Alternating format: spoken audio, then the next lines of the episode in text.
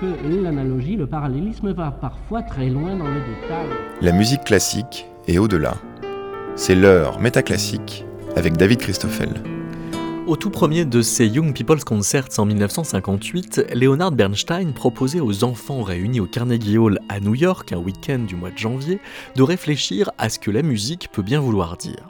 Pour montrer que la musique ne peut pas se réduire à une histoire, une image ou même une émotion, Leonard Bernstein procédait alors à une grande démonstration par l'absurde où il prenait à témoin les musiques qu'il donnait avec l'Orchestre Philharmonique de New York en forçant l'évidence une par une que ces musiques ne pouvaient se limiter aux histoires, aux images ou aux émotions que chacun peut venir lui associer. Par exemple, pour montrer que les tableaux d'une exposition de Moussorski ne montrent pas que les scènes que Moussorski prétendait pourtant figurer, il s'arrêtait sur le moment où le compositeur fait entendre des enfants qui rient, qui se raillent en faisant nia nia nia nia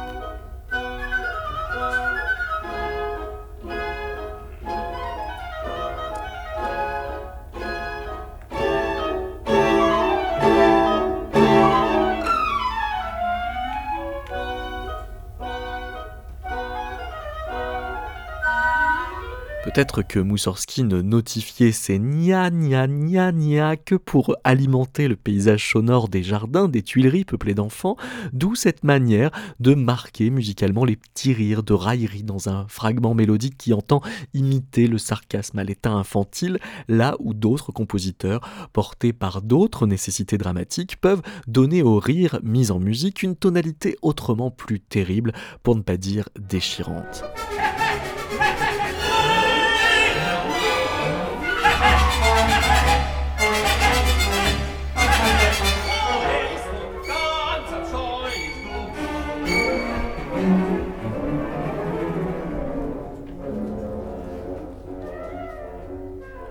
Cet euh, extrait de la scène 1 de l'acte 1 de Wojciech de Berg, s'il ne fallait retenir qu'une seule manière de mettre le rire en musique, on risquerait de se laisser avachir dans le gimmick qui vient souligner d'une gamme descendante un trait d'humour ou plutôt son ratage en règle. Au cours de ce numéro de Métaclassique, nous ne nous résignerons donc pas à ne retenir qu'une seule manière de figurer le rire en musique. Vous allez pouvoir entendre plus d'une vingtaine d'exemples de manières musicales de rencontrer le rire grâce à la musicologue Muriel Joubert qui a co-dirigé avec Denis Letouzé un ouvrage collectif sur le rire en musique et grâce au compositeur Stéphane Borel qui est à l'origine d'une fresque électroacoustique intitulée Anthologie du rire.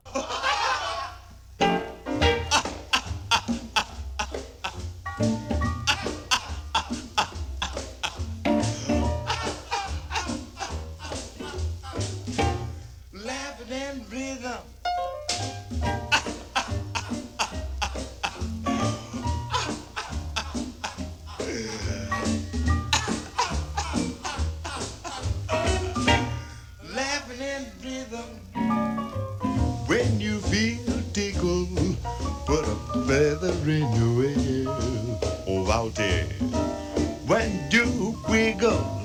La Horoti Mac Bounty, a La Ball.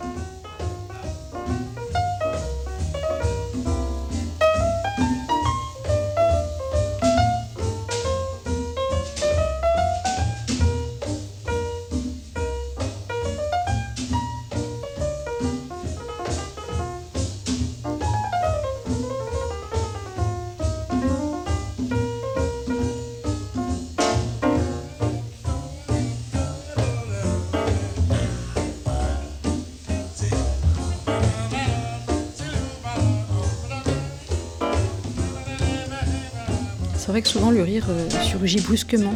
Muriel Joubert. De manière imprévisible. Et ça rend une forme de discontinuité euh, qui, qui n'appartient pas forcément d'ailleurs euh, au déroulement musical.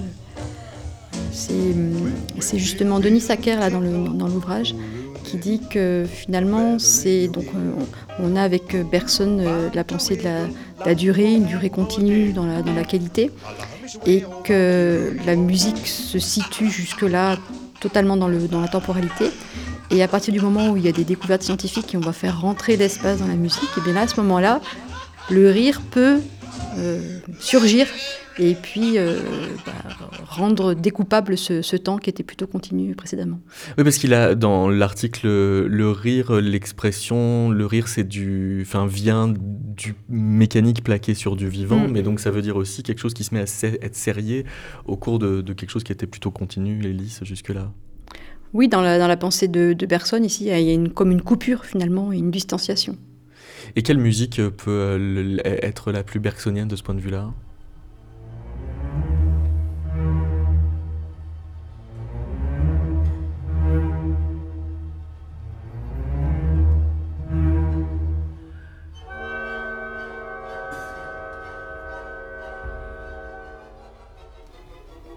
Le songe d'une nuit d'été, d'une nuit de sabbat, pardon. Euh, oui, euh, ça donne. C'est peut-être ce que j'aurais dit aussi. Oui. Avec une autre connotation évidemment, mais. Hmm. Le songe d'une nuit de sabbat de Berlioz, c'est justement euh, illustratif de, ça, de ce que le rire surgit en fait. Oui. Il me semble que dans ce mouvement, la musique est, faite de, panneaux très différents les uns des autres, en, son début en tout cas, et c'est dans ce Oui, c'est dans le début, ouais. C'est dans le prologue.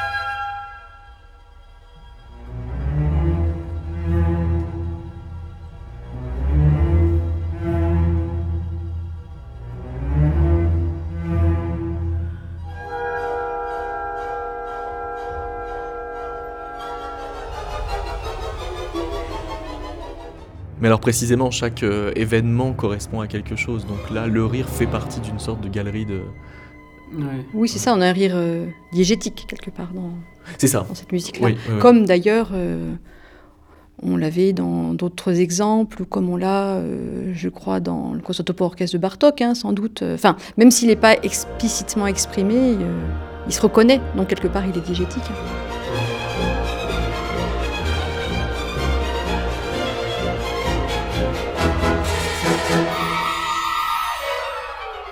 Oui, mais alors il est euh, diégétique euh, premier degré dans une diésèse générale qui euh, est peut-être à un autre niveau, on a l'impression. C'est-à-dire ça, ça, change, ça change de niveau de diégèse d'un coup. oui. Alors que si on prend les sorcières d'Andidon et Aîné.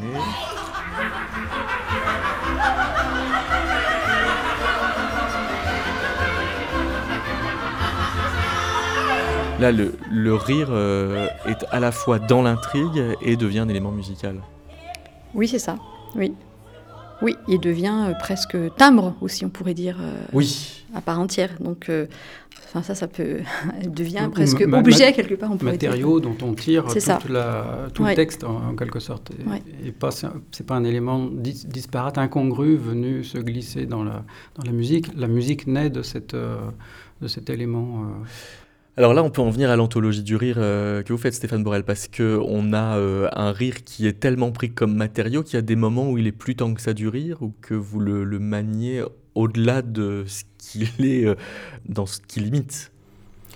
Oui, c'est-à-dire que l'écriture le porte, enfin c'est ce que je tente de faire, l'écriture le porte à un degré tel que finalement on l'écoute plus comme un élément susceptible d'être communicatif, mais comme, comme du son. Euh, entendu euh, en, tant que tel pour lui-même euh, et dont on va percevoir un timbre, une rosité, une hauteur, un rythme. En, effet, ça le, on l'instrumentalise en quelque sorte de cette façon-là. Et quand vous dites qu'il est plus communicatif, c'est ambigu parce que ça veut dire en effet qu'il ne contient plus l'élément d'information je suis un rire, mais il n'est plus communicatif au sens du rire communicatif, c'est-à-dire il ne fait plus rire non plus. C'est ça. Je, il faudrait euh, faire une sorte de sondage parce qu'il euh, il y a un certain nombre d'auditeurs qui me témoignent de leur hilarité en écoutant les pièces. Mais d'une façon générative, pour moi, c'est vers la substance sonore que je, que, je cherche et, pas tant d'essayer de garder le, le, substrat comique en quelque sorte qui l'a fait naître. Mais est-ce que c'est variable d'une plage à l'autre de l'antilogie du rire? Oui, parce qu'il y a des euh, séquences qui sont plus euh, radiophoniques, disons, avec des, des personnages qu'on sent présents et, avec, et qu'on va suivre, avec lesquels on va s'identifier, et d'autres passages, d'autres pièces où, pour le coup, le son est, suivi pour lui-même, et du coup, ça défait en quelque sorte la personnalité, l'incarnation d'un rieur. Je vous propose qu'on écoute un extrait du rire physiologique euh, d'Apergis, puisque euh, il me semble justement qu'il euh, met un, pied de chaque côté finalement.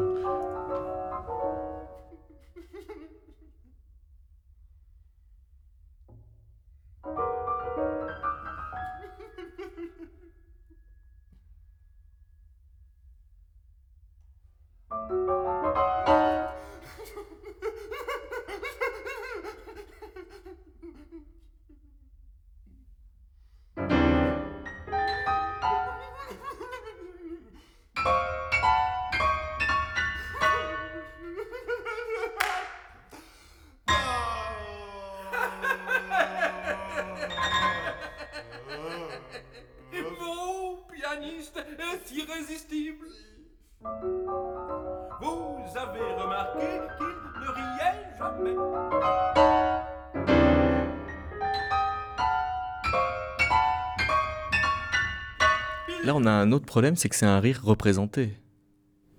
Oui, c'est là-dessus que j'aurais aimé rebondir, c'est que dans mon cas, tous les rires que j'utilise sont sincères. C'est pas des rires de comédiens, d'interprètes en quelque sorte. Euh, c'est des rires qui ont été suscités de façon naturelle par le biais d'un entourage, d'un mime, de, de devinettes. De... Mais ça pose une question de méthode. C'est comment vous faites pour euh, enregistrer des qualités de rire aussi euh, présents? J'ai enregistré beaucoup de rires et puis ensuite je les ai triés. Mais vous enregistrez les gens avant qu'ils rient À leur insu? Ah non, pas du tout. Je les convie à, rire.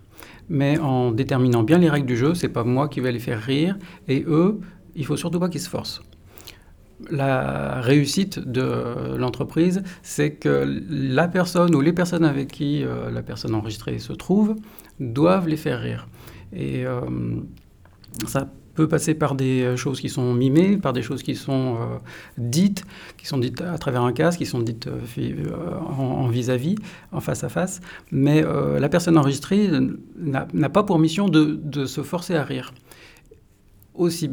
Mais vous, vous, vous, les, vous les racontez des blagues dans le casque ou comment vous faites? Voilà, bah, il y a des, stratégies, mais c'est pas moi. D'accord. C'est jamais moi. mais c'est les gens qui choisissent eux? C'est les gens qui choisissent eux ah, de venir euh, avec euh, des Qui choisissent leurs stimulants. Qui choisissent leurs stimulants. Les stimuleurs euh, choisissent leur, leur, méthode pour surprendre la personne enregistrée.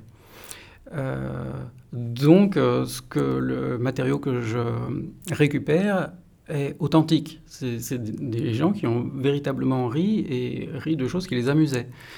Et c'est en ça que je suis toujours euh, gêné pour ma part dans les euh, œuvres comme celle d'Apergis, par exemple, euh, ou Berriot, où on sent que le rire est interprété, il, est joué, il est factice en quelque sorte.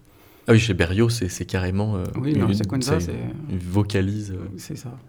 Bah, après, oui, le rire devient un langage, en fait, quelque part, un élément du langage. Donc c'est du langage musical. Du langage musical. Voilà, même si je, me l'approprie pour en faire des, pour construire des choses avec, je sais qu'au départ, il y a ce fond de, de, sincérité.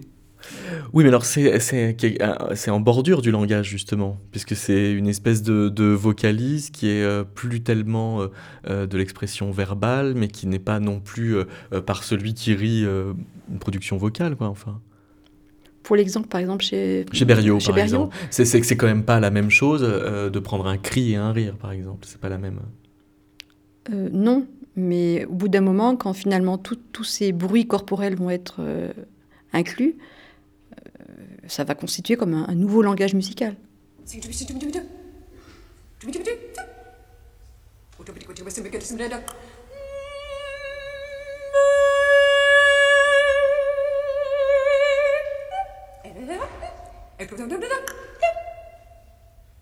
Mais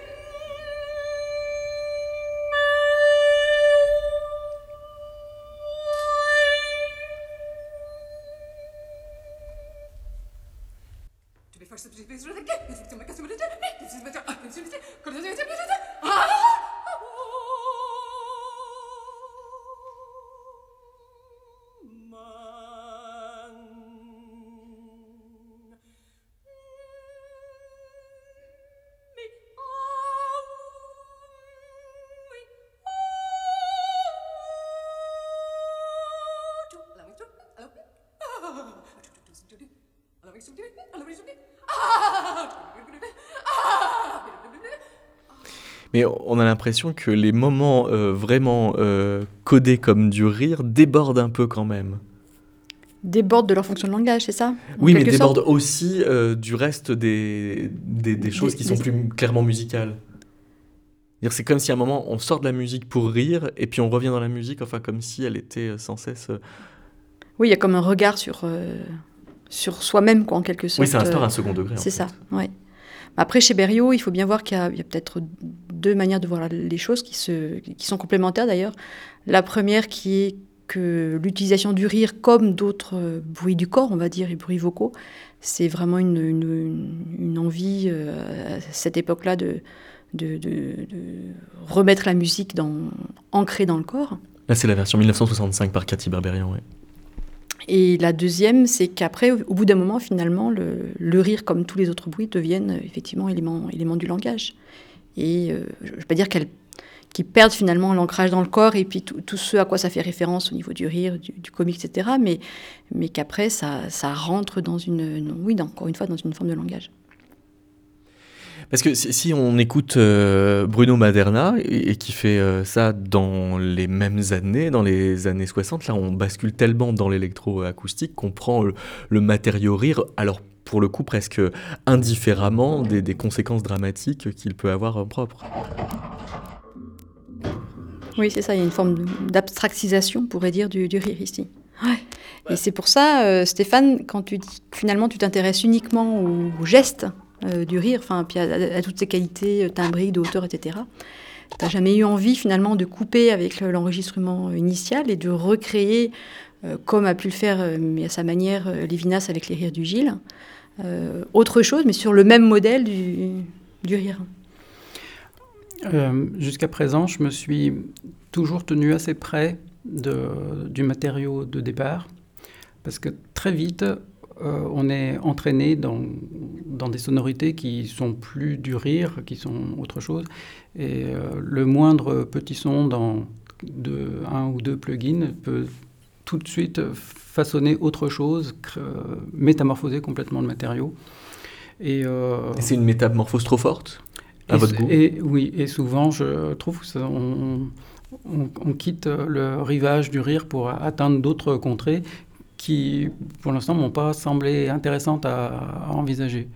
Et c'est pour ça que dans les euh, sonorités d'accompagnement, je, suis libre de, faire ce que je veux, mais dans le matériau vocal, euh, j'essaye de, de, m'en tenir aux propositions. Alors parfois c'est un petit peu transposé, parfois c'est égalisé, enfin les traitements d'usage en quelque sorte, mais j'ai envie que l'auditeur euh, attache son, son, attention sur ce matériau-là et que plus tard il puisse le retrouver dans la vie de tous les jours en se disant Ah, c'est comme dans, comme dans la musique. Et c'est vrai que. votre ambition, ce serait qu'en entendant quelqu'un rire dans la vie, on ait l'impression d'entendre du Stéphane Borel? Non, mais on est une écoute euh, musicale, une écoute esthétique, un petit peu. Ah oui. Euh, j'ai souvenir que quand je me suis livré à des prises de son de, rire pendant des semaines et des mois, euh, j'étais euh, accroché quand je marchais dans la rue, par exemple. Dès qu'il y avait un rire, c'était, il, débordait en quelque sorte. J'étais aimanté à ces, sonorités-là. Et je pense que, enfin j'espère que l'auditeur peut ensuite aller guetter la musicalité qui est autour de lui parce qu'il aura été sensibilisé. Euh. je me rappelle de tas de choses marrantes, mais déjà, pour, pour me faire rire, c'est déjà plus difficile. Et le rire, euh, c'est quand même quelque chose euh, d'un peu collectif, quand même. S'il y en a un qui se met à rire, Ah oui, là. le voisin partira à rire aussi. Ah oui. Oui.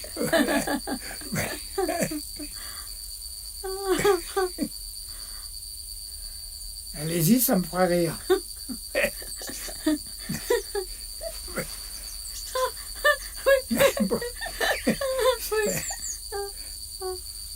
Oui, je ris, là. Il faut libérer le rire.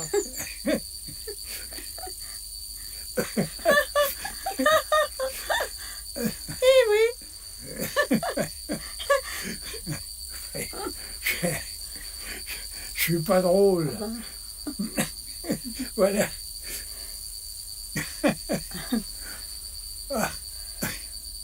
Là, le stimuleur est enregistré alors Non, euh, les deux personnes qu'on entend là ne se sont jamais rencontrées. Ah d'accord.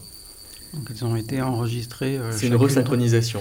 Ouais. Voilà, j'ai- monté euh, le. On a l'impression d'une interaction, mais en fait, C'est vous ça. en êtes le dramaturge. Et alors, vous évoquiez, euh, Muriel Joubert, les rires du Gilles de Michael Lévinas, dont voici un extrait.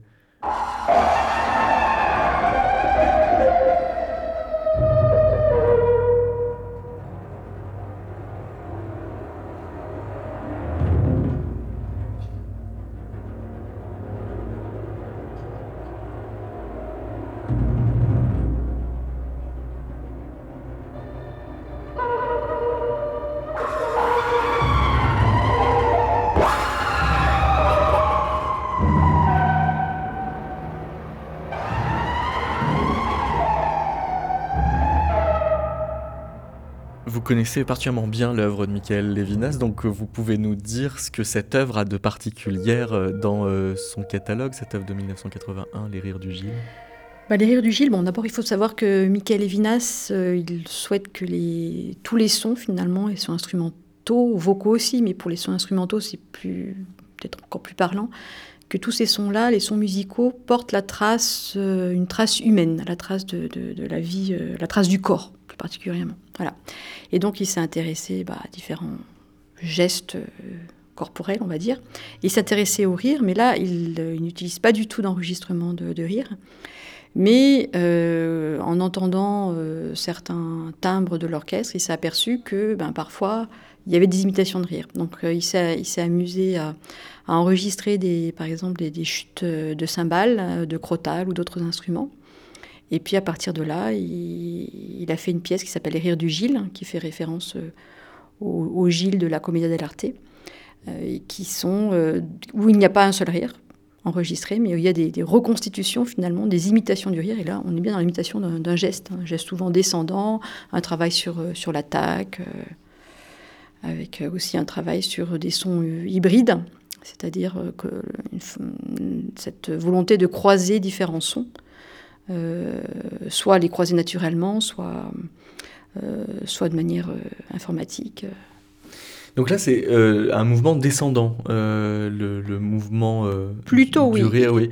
Est-ce que, euh, Stéphane Borel, vous avez des, des catégories de, pour décrire euh, les, les sons du rire que vous avez dû renouveler par rapport à votre vocabulaire de travail euh, de compositeur électroacoustique euh, qui en préalable à cette anthologie du rire? À présent, non. Mais au début de mon travail, qui date maintenant d'une douzaine d'années, euh, j'avais commencé à les cataloguer, ces rires, ou certains de ceux-là, en utilisant le vocabulaire des neumes. Euh, avec, euh, pour, essayer de me, me rappeler, et puis aussi pour, par souci d'organisation, me rappeler les, les montées, les descentes, les remontées, et les remontées encore. Euh, finalement, c'était fastidieux à faire, et ça m'a pas entraîné bien loin, et euh, euh, un, un abord plus, plus spontané allait aussi bien. Mais en tout cas, en, e- effet, j'ai essayé d'envisager ça comme un outil pour, dans un premier temps, en me disant peut-être que ça me servirait.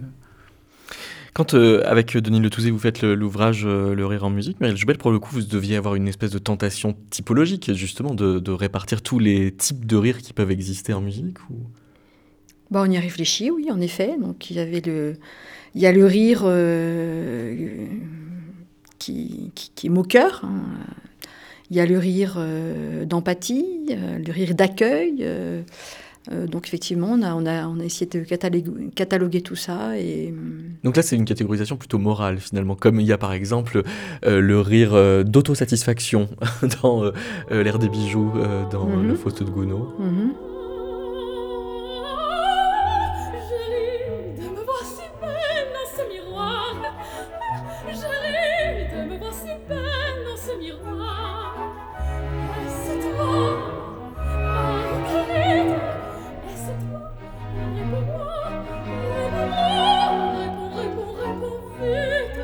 Mais il y a aussi euh, des catégories sonores.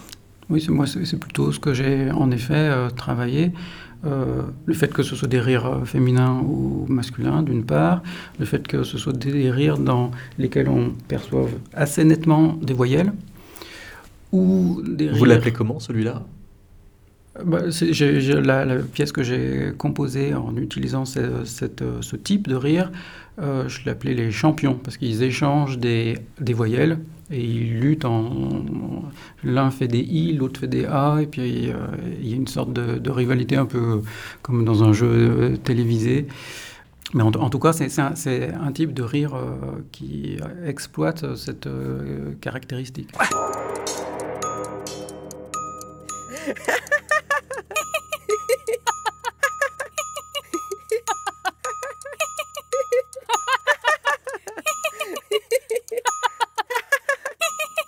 Mais il y a des rires qui font des hauteurs, euh, qui sont exploitables. Il y a hum, des rires qui sont presque pas des rires, c'est-à-dire que c'est les inspirations qui viennent après le rire. Il y a quelques éclats de rire, et puis après la personne fait des, inspirations très sonores, un peu euh, euh, comme un, singe ou un âne. Et voilà, c'est un type aussi. Cela, j'ai appelé ça des rires inspirés, les inspirés. et les rires bouche fermée. Tout, euh, la pièce que je viens de terminer euh, euh, utilise exclusivement des rires d'hommes et bouche fermée. Et, ainsi de suite. voilà. Moi, ça, c'est vraiment été. Oui, parce que si votre projet s'appelle Anthologie, c'est bien qu'il y a l'idée de quand même produire des entrées. Voilà. les plus belles, parce qu'une anthologie, c'est un bouquet avec les plus belles fleurs, donc il y a quand même un tri. C'est pas, j'ai pas le souci de l'exhaustivité. Alors, il y a la référence aux animaux qui est là. Oui. Euh, je, voudrais vous, vous, demander ce que vous pensez du Yenastomb de Jerry Roll Morton.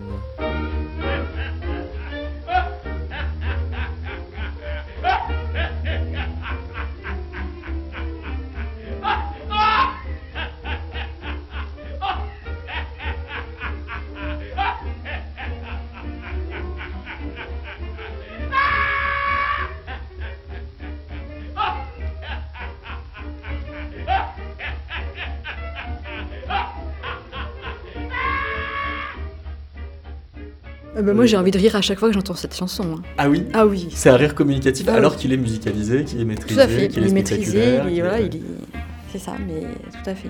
ça a été appelé euh, Yena, euh, Yena Stomp, c'est ça? Oui, Yena Stomp, ouais.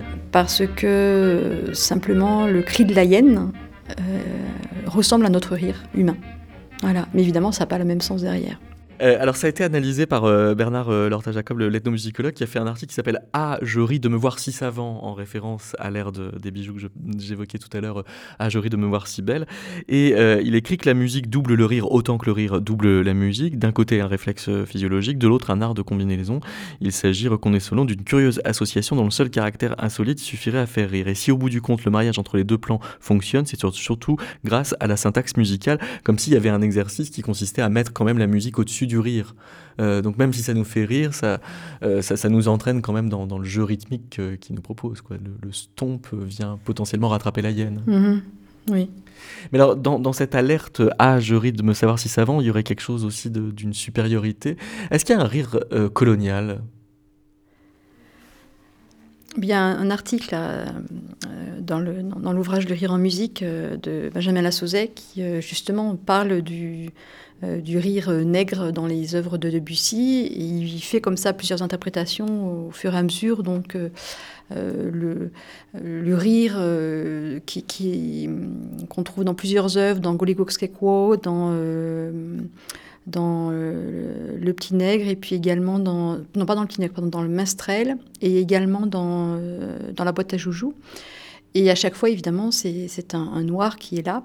Euh, donc évidemment, il y a toute une série d'interprétations euh, où Benjamin Lassauzet montre qu'au départ, on a l'impression que bah, c'est le blanc qui se moque du, du nègre. Et puis finalement, après, c'est le, c'est le nègre qui se moque du blanc, c'est le blanc euh, déguisé en nègre qui se porte, etc., etc., mm. pour montrer que finalement, euh, euh, voilà, il y a, y a, une, mise en abîme comme mm. ça, voilà, de, tout, de, de, tous les rires. Et en tout cas, c'est pas forcément, c'est pas du noir dont on va se moquer, c'est beaucoup plus subtil. Eh, est-ce que oui, c'est ça, le, le, rire peut être moqueur au point de se moquer du rire d'un autre Et la musique pourrait euh, aider à mettre comme ça euh, euh, le jeu de citation en marche. Peut-être. je sais pas, oui, dans, c'est dans Umbrella Man. Donc on a Dizzy Gillespie et Louis Armstrong qui vont se mettre à improviser. Et après, ça se finit par, par un échange entre les deux où ils rigolent au milieu. Et en fait, c'est comme si eux-mêmes se replaçaient dans leur peau de noir dont on rit. Et euh, ils rigolent, ils se placent dans, ce, dans, dans, cette face-là, ils rigolent aussi d'eux-mêmes, ils rigolent aussi avec le public. c'est, voilà, c'est, je ne sais pas si ça correspondait un petit peu à... Ah oui, mais alors c'est, passionnant parce que ça veut dire que c'est un rire qui est à la fois un peu à charge et en même temps cathartique, et qui arrive à, être dans les deux en même temps? Oui, c'est ça. C'est ça. Et avec ce, ce, double regard finalement, un regard à la fois euh, conscient de la réalité, on rit du noir, mais également euh, évidemment critique et, empathique, puisque euh, finalement on veut avoir le public euh, avec. Il y, y, a un rire qui semble faussement innocent et en même temps railleur de ceux qui seraient solidaires avec lui, c'est peut-être celui de la fille de paille de Brigitte Bardot.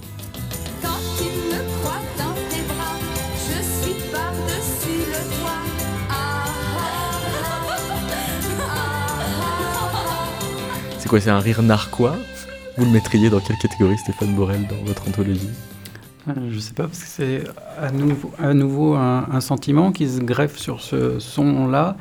Et moi, j'essaierais de mettre à l'écart le sentiment et la, la, sollicitation pour euh, n'écouter que euh, le geste ascendant, le, timbre adolescent et ces caractéristiques-là. C'est-à-dire le fait qu'il soit très coupé, très arrêté, très, mhm. très, contenu aussi, en fait. Oui, en quelque sorte. Dans, dans, dans la chanson qu'on vient d'entendre, il, il double aussi le rire chanté. Et euh, j'ai observé que souvent, les, en les associant, les, les, les rires d'une même typologie, ils la, typologie s'éclaire en quelque sorte, elle devient plus prégnante. Et l'effet collection explicite. oui, voilà. En, mettant ensemble des rires qui vont faire un geste ascendant, euh, on va pas le, remarquer en soi, mais s'il y en a deux simultanément qui le font, tout d'un coup, on dit bah, c'est incroyable. De même pour les, pour les voyelles ou pour d'autres caractéristiques.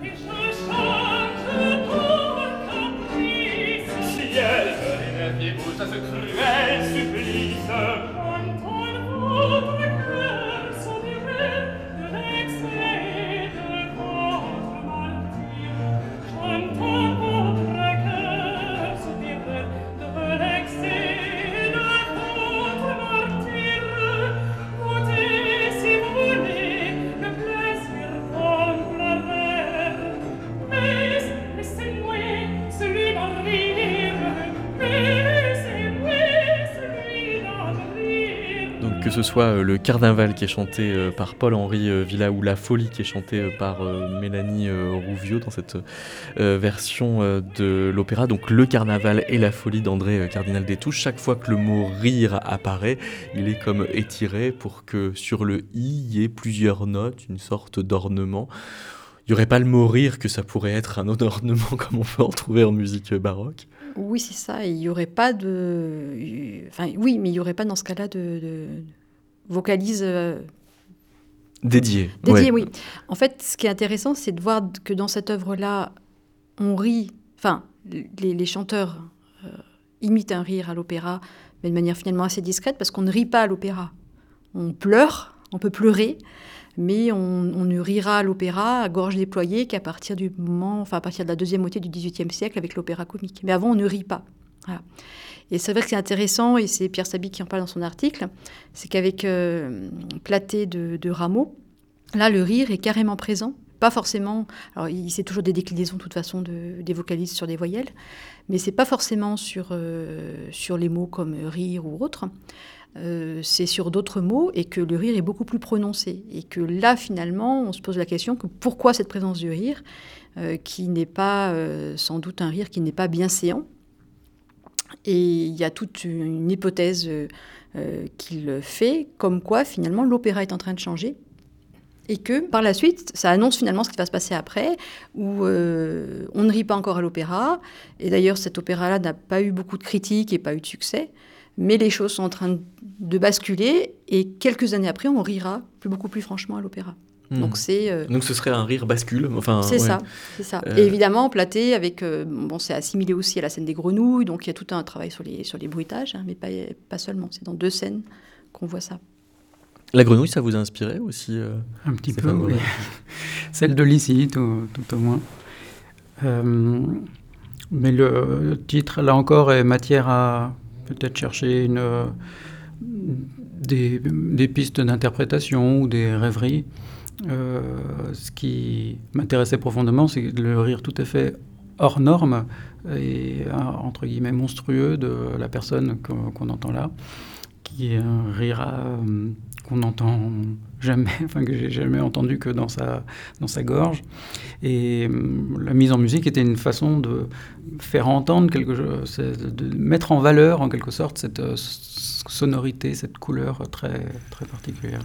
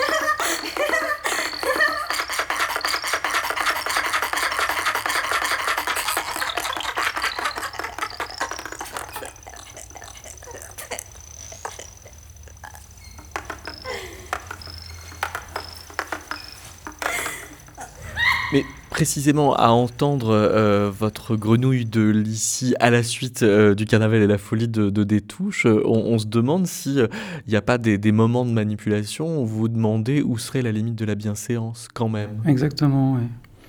C'est hum, d'ailleurs la réaction que j'ai eue la première fois que j'ai fait entendre les pièces. On m'a dit, mais c'est pas un peu de trop? Est-ce que c'est c'est sorti, euh, enfin, j'ai commencé la, pièce au moment où sortait un film qui s'appelait Vénus Noire et qui traitait un peu de cette thématique. C'est une personne euh, de très forte euh, taille et qu'on montrait un petit peu en Europe. J'ai pas vu le film, mais j'ai vu ce résumé-là. Je me suis dit, est-ce que tu pas en train de faire un petit peu la même chose, c'est-à-dire de, te moquer de cette personne-là? Mais en fait je crois que non, je, foncièrement, je l'aime, ce rire. Et euh, j'ai envie de le faire partager. C'est ça ma motivation, plutôt que de me retrancher derrière mon statut de compositeur en disant ah, ah, ah, voilà le, quel rire étrange. Euh, je vous propose d'écouter une pièce de 1973 et d'essayer de chercher le titre ensemble.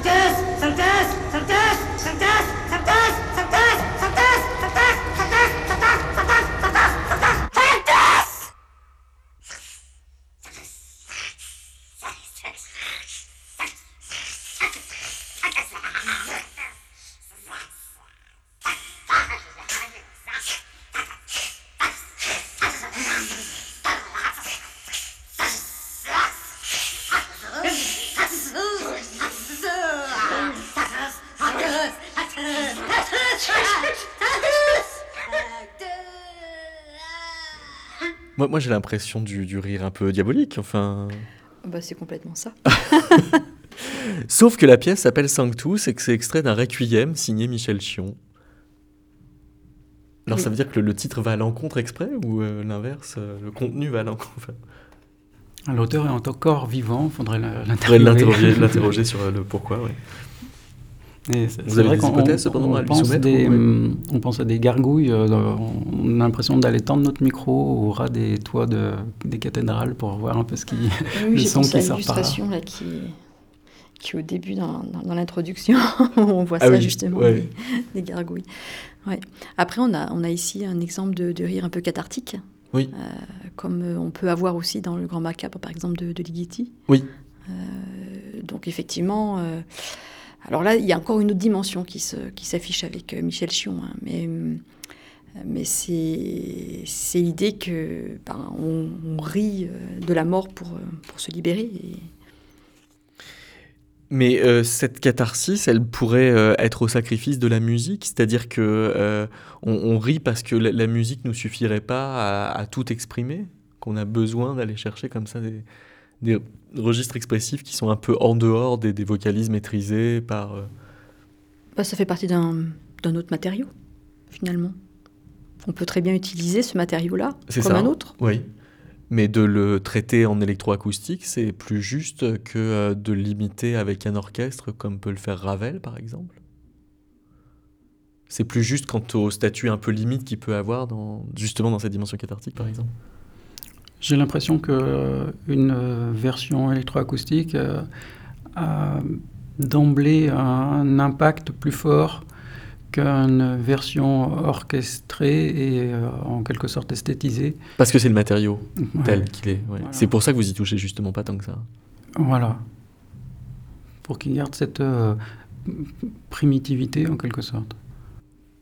Mais là, c'est vrai que par rapport à cette voix qui est enregistrée, enfin, il y a une voix qui est enregistrée et que- qui est complètement lacérée au fur et à mesure par les transformations, dans le Sanctus de Michel Chion. Donc, qui Là, pour le coup, il est quasi déréalisé. Ouais. quand- qui devient élément d'horreur.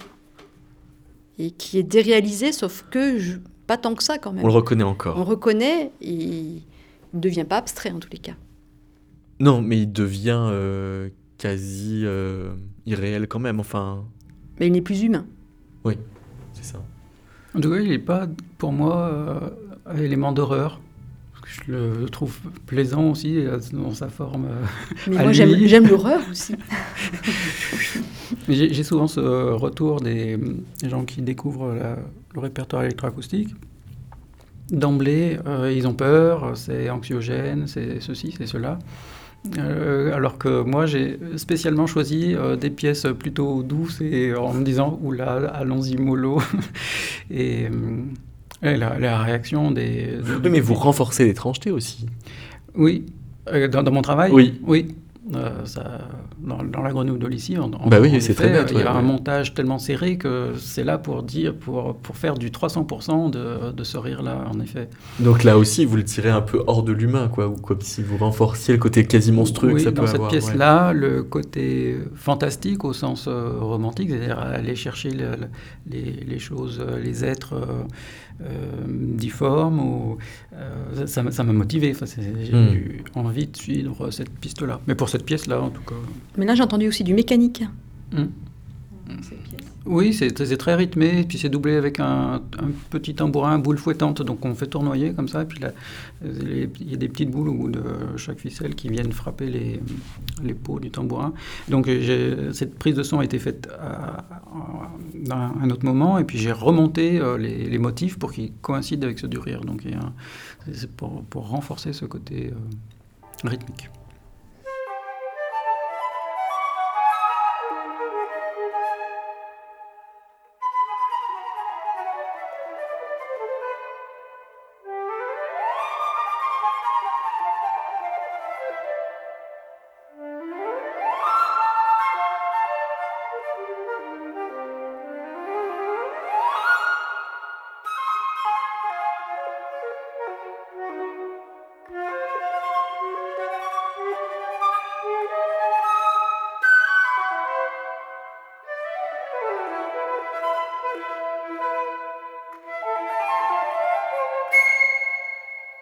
Une miniature pour euh, flûte euh, de Charles Quequin qui s'appelle Le rire vainqueur.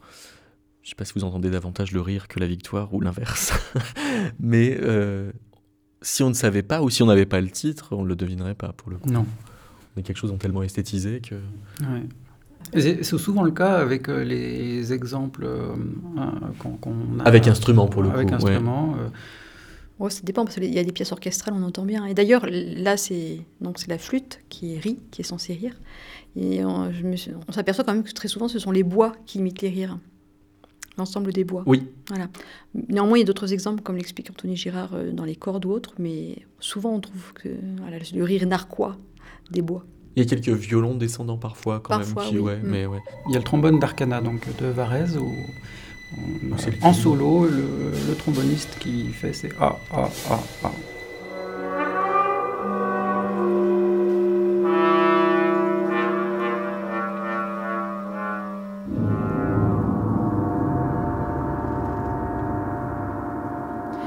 Oui, c'est ça. C'est comme dans Clove et âme de Lévinas aussi, où là, il y, a, bon, y a des séances de sanglots, mais il y a aussi euh, des rires. Et c'est son trombone aussi.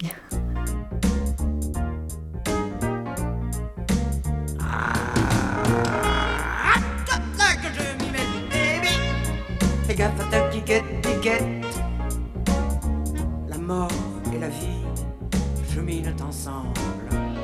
La mort n'a qu'une peur, que la vie la dévore. Alerte au massacre La terre ne tourne plus rond.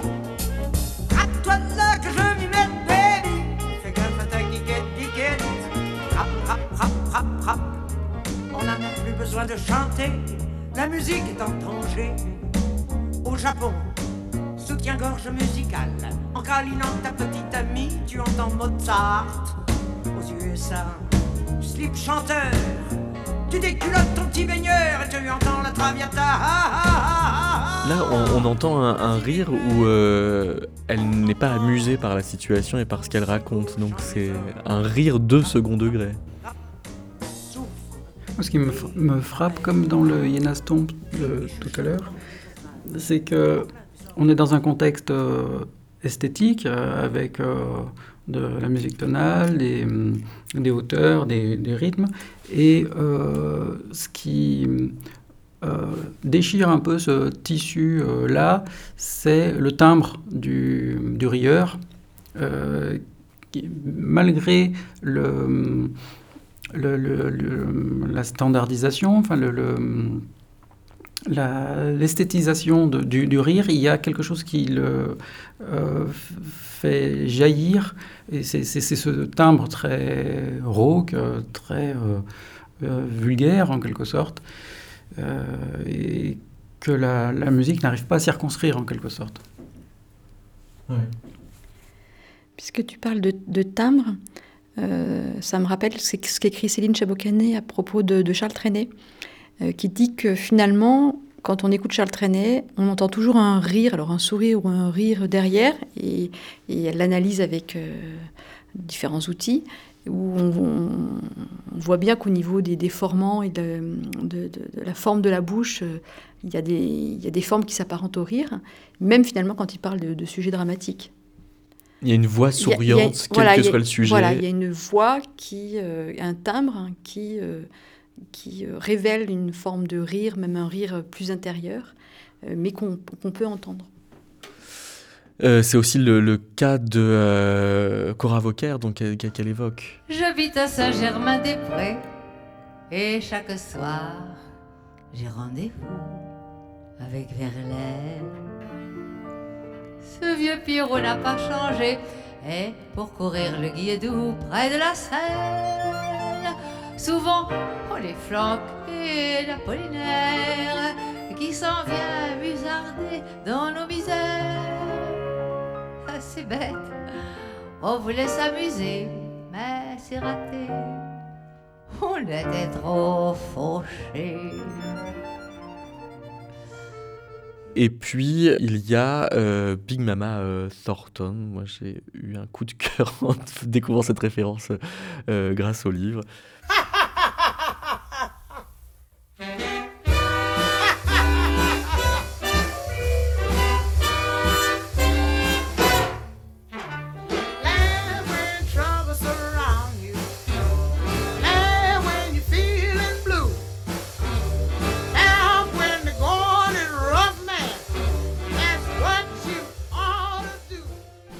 DA, essentiellement DA. Oui, des A, ça reste effectivement. Oui, vous, vous avez exploré les rires en I, mais l'histoire de la musique et surtout de l'opéra pour le coup, mais aussi du jazz, nous met du rire en A. Oui.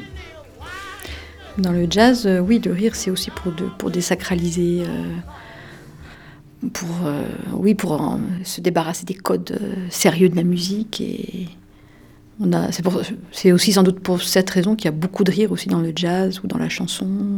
Mais on est aussi euh, à l'époque où il y avait des love records, euh, c'est-à-dire on enregistrait des gens qui riaient et on se les rediffusait comme ça, pour le coup sans euh, prétention musicale aucune, mais un peu comme stimulant, ça devait être un peu l'ancêtre des petites love box qu'on trouve ensuite sur les plateaux télé. J'ai tenté ça pour le moment de l'époque de mes enregistrements. Et ça marchait parfois, et parfois très bien très souvent, les gens se mettaient à écouter et ça anéantissait toute, toute, envie de rire. Et passaient du statut de potentiel rieur au statut d'auditeur. Euh, parfois, quelqu'un a, même dit euh, Ça me fait peur. Euh, mais en référence un petit peu aux boîtes à rire qui ont d'ailleurs disparu. D'entendre quelqu'un rire sans savoir euh, trop ce qui l'a amusé, la sonorité du rire hors contexte. Et, mais par contre, parfois ça a marché, euh, spécialement sur des cobayes asiatiques. Je ne sais pas pourquoi il faudrait pousser plus l'étude, mais en tout cas, là pour le coup, ça a déclenché des fous rires irrépressibles. Euh, le même, la même source sonore, hein, diffusée au casque, euh, des comportements, des réactions complètement opposées. Moi, j'avais une question pour Stéphane. Je voulais savoir si les, les personnes que tu avais enregistrées, quand tu leur faisais écouter, euh, elles reconnaissaient leur propre rire ou pas?